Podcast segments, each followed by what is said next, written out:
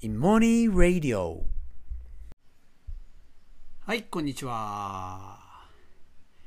えー、あの前回のね、あの回でも話したんですけれども、あのー、月曜日ですね、この月曜日に、えー、あの先月、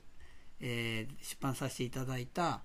あの君が主役の勉強という本のですね、出版記念イベントっていうのをえー、収録してきました。あのライブイベントだったんですけれども、オンラインですね、オンラインのライブイベントですねだったんですけれどもあのまあね、あのいもいもで一緒にやっている土屋と一緒の、えー、一緒にあのやったので、まあね、なんかすごく、まあ、自然体で、まあ、楽しくね、あのできて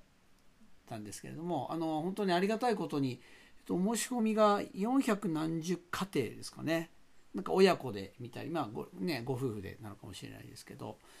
の申し込みがあって、ね、あの実際にリアルタイムで見ていただいたのが多分にひゃくなんかていだったと思うんですよね。本当になんか多くの方に聞いていただいて、いや本当にありがとうございます。で、あのー、まあね、本についてのお話、あとそしてね、やっぱりあの皆さんからのね、質問がたくさんいただいてたので、チャットで、まあ、それでそれにお答えする形でお話したんですけれども、あのー、まあね、時間内ではね、あのいちじかんにじゅっぷんっていう時間だったので、その時間内で全部お答えすることができなかったので、まあ、いただいた質問はですね、極力ちょっと全部ねお答えしたいなということで、あのまあ、Z 会さんの方からね、あの許可をいただきまして、えっと、このイモニーレイディオの方でね、あの少しずつ、あのその質問に対してですね、あの回答をさせていただこうかなっていうふうに思っています。で、今日はなんかその質問の中の、じゃあ今日はこの質問ですっていうんじゃなくて、ちょっとね、あの、まあ、質問に回答する前にですね、あのまあ、要は質問って、まあ、すごくこうざっくり言うと、まあ、子育ての悩みじゃないですか。子育ての悩みですよね。そうで、あのー、その前にね、あのこれ大事なのって、あのその悩みに対してこうするといいですよって答えるのって、まあ、簡単というか安易というか、なんか嘘っぽいんですよね、すごく。うん、まあまあまあ嘘って言った方がいいかもしれない。で, でその前にね、あのちょっと今日はね、こういう話しようと思うんですよ。あのどうして質問するってことは悩んでるからなんだけど、どうして子育てに悩んでしまうのかっていうこと、そしてどうしてその悩みっていうのは子育てに熱心であればあるほど深その悩みがどんどん深くなるのかっていう、あのこのふたつについてあのちょっとお話しさせていただこうかなっていうふうに思います。で、あのまずね、あのなんで子育てにいろいろ悩むのか、いやもう本当いろいろあるじゃないですか、悩みね。だ例えばね、あの宿題全然しないんだけども、どうしたら宿題やるでしょうかとか、あるいはなんかもう、ね、好きなことはやるんだけど、もう算数とかもう嫌いなことっていうのは全然やんないと。どうやったらね、そういう嫌いなものでも自発的に勉強を、ね、するようになるか、モチベーション持てるようになるかとか、ね、あるいはなんかね、これからのこと考えたらこういうような、例えば、ね、あの英語とかできるように身につけた方がいいんだろうかとか、あるいは、ね、こういうのもありますよね。いやもう今の自分の本当にありのまま育ってもらいたいんだけど、例えば学校の今の学校っていうのがなかなかそれに理解なくて、で非常に困ってる、どうしたらいいかとか、まあ、本当にたくさんいろいろありますよね、悩みってね。で、でね、結局悩みってなんで悩むのか、でこれはね、その悩むこと自体が悪いってことじゃないですよ。そこはね、誤解しないでくださいね。でもなんで悩むのかっていうと、今の子供の子供見てて、この先が不安だからなんですよ。不安だから、このままで大丈夫なんだろう、この子はこのままで大丈夫なのかな、であるいはこの子の今の状況っていうのはこのままで大丈夫なのかなって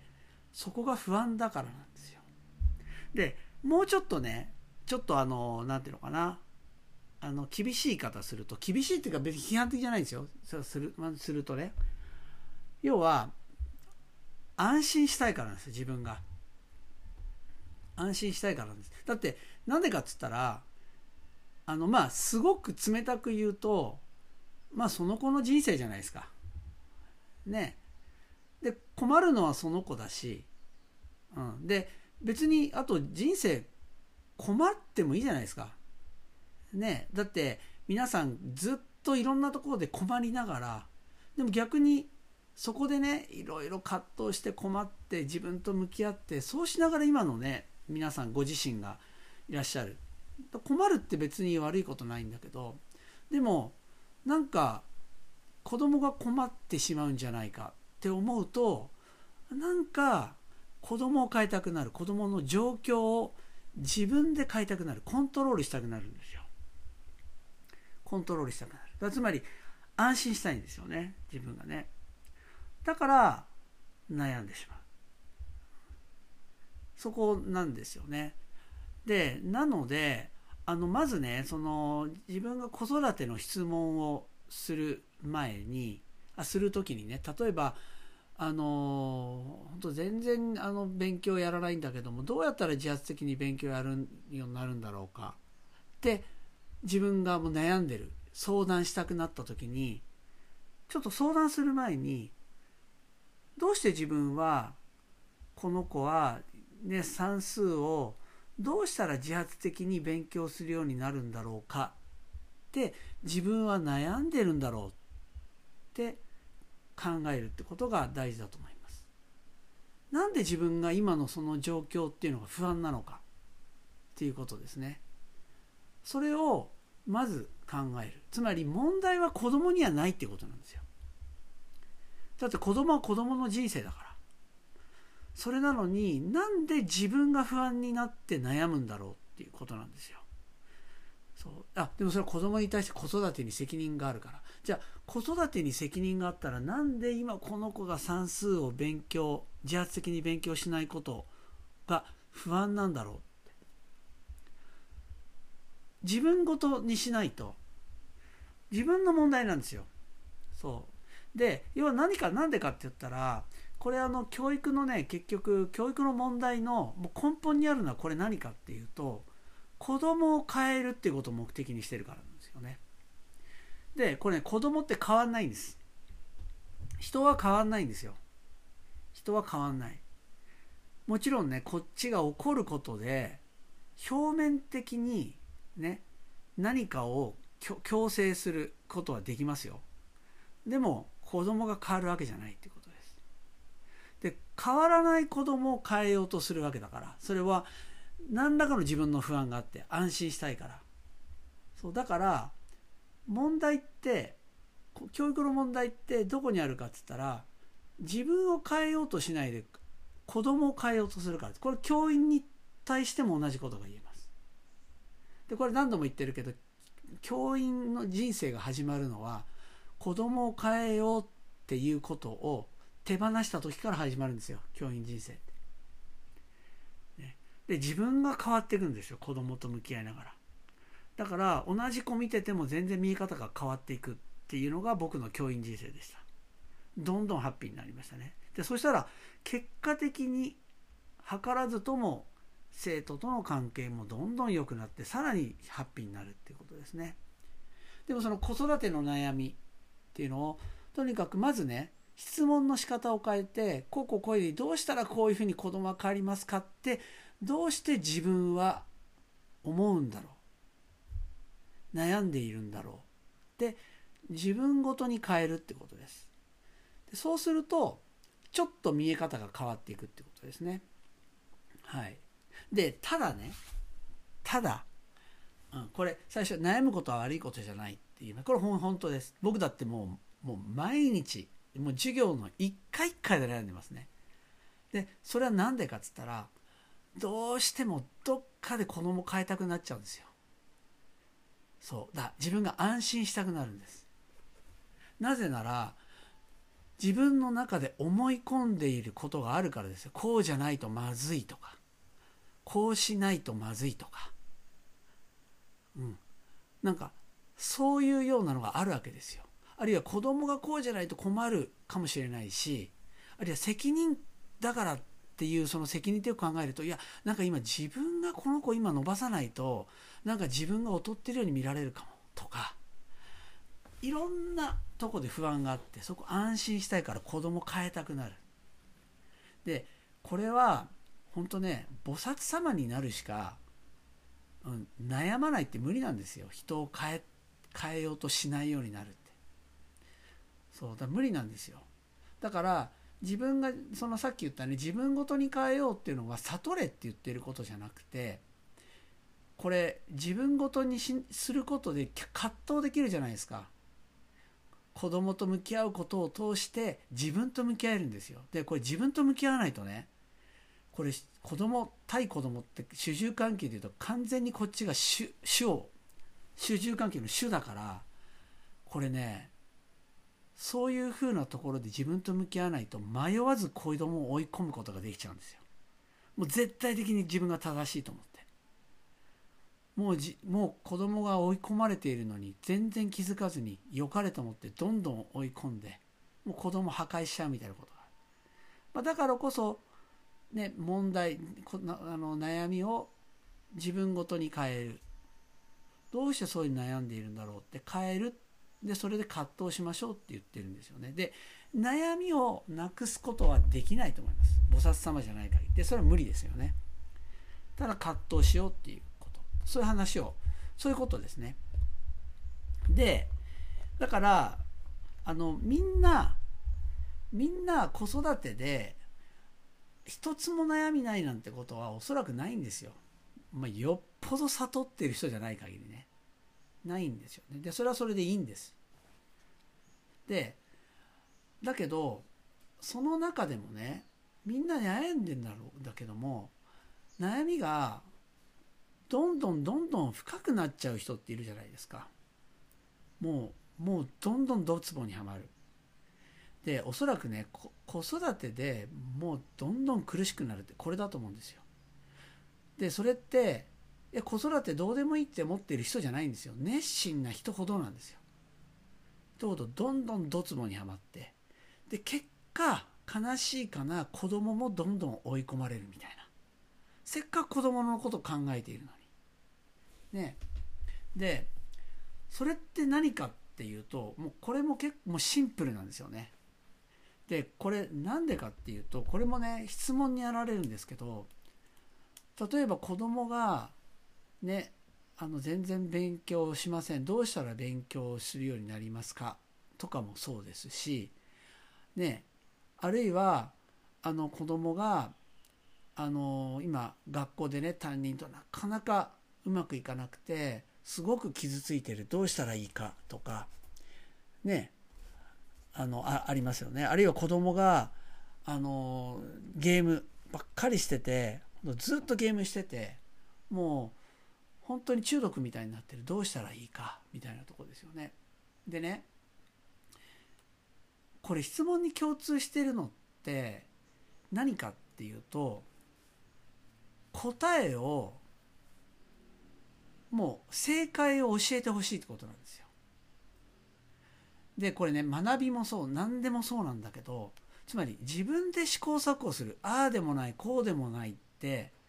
その自分が今向き合っている壁、問題に対して自分でああでもないこうでもないって、うまくいったりいかなかったり、失敗したり成功したりね、試行錯誤するっていうことはしたくない。だって苦しいから。だから早く結果出したい、早く解決したい。だからハウツーを教えてくれってことです。つまり自分で試行錯誤するんじゃなくて、もう正解って教えられた正解に乗っかりたい、考えたくない、試行錯誤したくないっていうことなんですよね。でね、いやでもいやその方がいいじゃん、簡単ですぐ解決するからって思うじゃないですか。でもね、全然真逆なんですよ。でこれなんでかって、まずね解決はしません。なぜなら子供は変わんないからです。変わったように見えても、それはどこかで子供を無理させているから、別の形でまた大きな問題っていうのは起こってきます。変わってないんですよ、子供は。変わんないから。そう、むしろ変わるとしたら自分が変わるから、気づいたら子供が変わっている、自分から変わっているってことはあっても変えることはできないっていうことなんですよ。だからいくらどんなハウツーもらってもね、ハウツーもらっても解決はしないんです、それは。でこれよく本でもね、こういう時はこうしたらいいとかあるじゃないですか。こうやったら数学ができるの、あれ全部嘘です。いや本当はっきり言って嘘です。子供一人一人違うし、でもしそんなハウツーがあるんだったら、こうやったらうまくいくみたいな方法があるんだったら、あっという間に世の中で広まって、そこで悩む人なんていなくなります。それは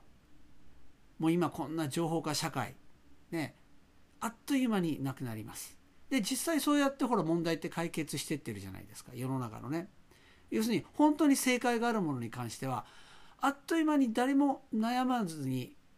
問題が解決するんですよ。でも解決してないってことは、そんなハウツーなんてないってことなんですよ。それなのにハウツーを求めるっていうことです。だからどんどんどんどんドツボにはまるんですよ。もう苦しくてしょうがない。でね、これ何でもそうなんですけど、これ何か目の前に、自分の前に壁が立ちはだかった、問題が生じたってこと、大事なのは自分でその解決のプロセスを踏むってことです。つまり試行錯誤をするってことです。でこれね、あのー、ちょっと難しいかとすると、依存ってあるじゃないですか。つまり中毒です。でこれ依存って何で起こるかっていうと、それ依存のこれあの特徴っていうのがあって、それは何かっていうとですね、早く自分の望む結果、あるいはまあ刺激ですね、ああよかったっていう刺激を早く欲しい、手軽に即欲しい、即もらえるもの。例えばなんかパッってお菓子食べたらすぐ甘いもの、ああ気持ちいい、ああ気持ちいいっていう思いをできる、そういうものに対して脳っていうのは依存しちゃうんですよ。で依存するともうそれなしではいられなくなるってことです。でどんどんどんどん苦しくなるんですね。それにハックされちゃうんです、脳が。だからどんどんどんどん苦しくなる。もうそれがないと辛くなるんですよ。お菓子があったら幸せになるんじゃなくて、お菓子がないと幸せになれない、不幸になるってことです。だから子育てもハウツーを持って何とかしようっていうのが習慣になってしまうと、もうハウツーっていうのをすぐ得られないと、なんかこうやったらいいよっていう答えを誰かからすぐ聞かないと、もう不安でしょうがなくなるんです。聞いたら幸せになるとか解決してハッピーになるじゃないんですよ。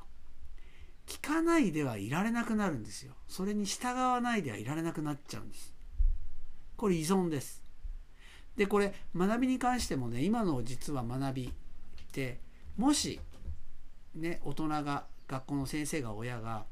子どもの成績伸ばすためにこういう方法をやるといいよっていうハウツーをもし学びで教えてるんだとすると、子どもは完全に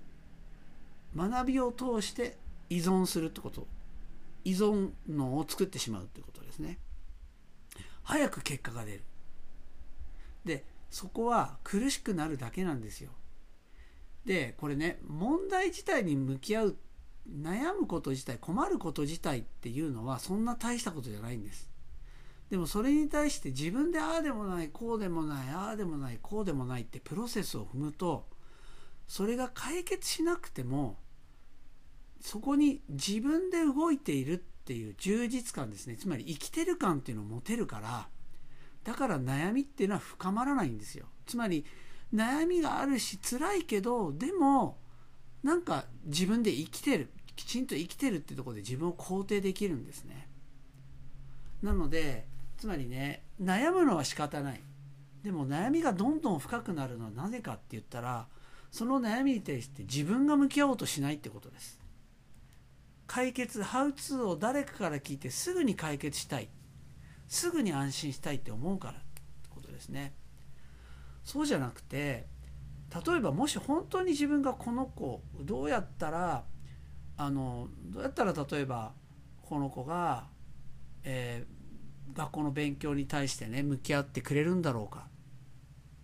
ただそれに対して自分がでもないこうでもないってやってみるってことです。うまくいかなくたっていいんです。試行錯誤して子供を見ながらやるってことです。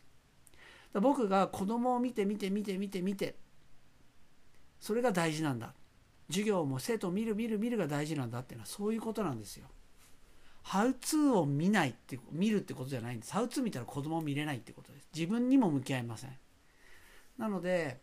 大事なことっていうのは自分でまずその自分がせっかく悩めるわけだから問題問題を目の前に立ちはだかるわけだからそれを自分で試行錯誤するっていうことなんですよ。でもちろん人からアドバイスを受けてもいいんだけどアドバイスはあくまで自分がピンとしそのアドバイスにピンとくればおそらくそれはやればいいと思う。でそうじゃなくてハウツー聞いたらその通りやればいいんだみたいになるとどんどんどんどん依存的になってもうそれがなしでは苦しくなってしまうからどんどん依存してそしたらさらにそれがないと苦しくなるそういうような状況になるってことですね。まあ、まとめるとどういうことかっていうとあのまず子育ての悩み、ね、でそれはまず子育ての悩みがあるのは皆さん、ね、あると思うんですけれどもそれを子どもの問題にしないってことです。自分の問題にする。どうしてこのことで自分は悩んでいるんだろうってちょっと一歩子供から引いてですねあの自分事として考えるってことが大事でもう一つもう一つはだからといって菩薩様のように悟れるわけじゃないからじゃあどうするかその自分が悩み問題に向き合った時にどうするかって言ったらハウツーを周りから仕入れて解決しようとしないってことです。苦しいですよ。苦しいけど自分で試行錯誤する。で結果的にハウツーで何とかしようとしてくる方がずっと苦しくなるっていうことです。もう逃げ道がなくなります。でそのことをですねそのふたつですね今日あのお話しさせていただこうか。まずまずねその Z 会のねあのイベントでいただいた質問にお答えする前にまずねあのあのちょっとこのような話をねあのさせていただきました。はい、えー、今日は以上です。それでは。